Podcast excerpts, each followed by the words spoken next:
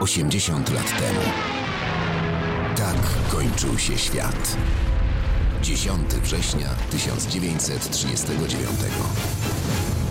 Polski naczelny wódz podjął decyzję o utworzeniu frontów południowego broniącego Lwów i północnego dla obrony Warszawy. Wojska niemieckie zajęły tymczasem 10 września Poznań. Tego samego dnia odbyła się też pierwsza masowa egzekucja Polaków w Bydgoszczy. Rozstrzelano około 1500 osób. Wszędzie, którędy Niemcy już przeszli, pozostawała spalona ziemia. Tu mieszka Wieczorek i Kubera. To bez śladu znikło to gospodarstwo.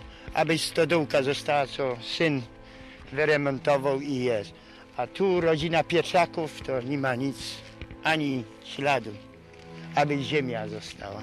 Niebo i ziemia. Tymczasem zawiązywała się największa bitwa wojny obronnej 1939 roku. Nacierające nad Bzurą wojska polskie zadały ciężkie straty 30. Dywizji Piechoty Wehrmachtu. Wzięły do niewoli około tysiąca niemieckich żołnierzy. Odbiły szereg miejscowości, m.in. Łęczyce. Co pisał generał major Brissen, dowódca 30. niemieckiej dywizji piechoty, tej, która walczyła w bitwie nad Bzurą.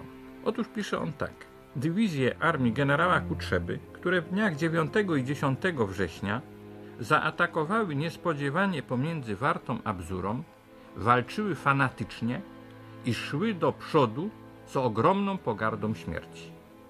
10 września w rejonie samej tylko Łęczycy doszło 11 razy do walki wręcz. Atak Polaków był zaskoczeniem, bo niemieckie dowództwo nie spodziewało się przebywania w tamtym rejonie oddziałów zdolnych do działań. Polskie jednostki w tej okolicy wiązały przeciwnika przez niemal dwa tygodnie. A trzeci dzień, już ostatkiem sił w przesmyku między Narwią i okolicznymi bagnami, drogę dywizji pancernej autora doktryny Blitzkriegu Heinza Guderiana przegradzali obrońcy Wizny. W zimności brak powietrza.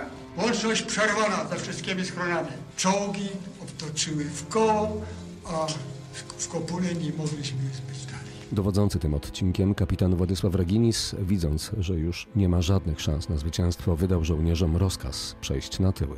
Kapitan powiedział, żołnierze, spełniliście obowiązek z honorem. Zwalniam was do, do, do dalszej walki. Władysław Raginis, jak kapitan na statku, broniąc się do końca w schronie numer 6 w rejonie Strękowej Góry, nie oddał go Niemcom. Gdy podeszli, zdetonował ładunki wybuchowe.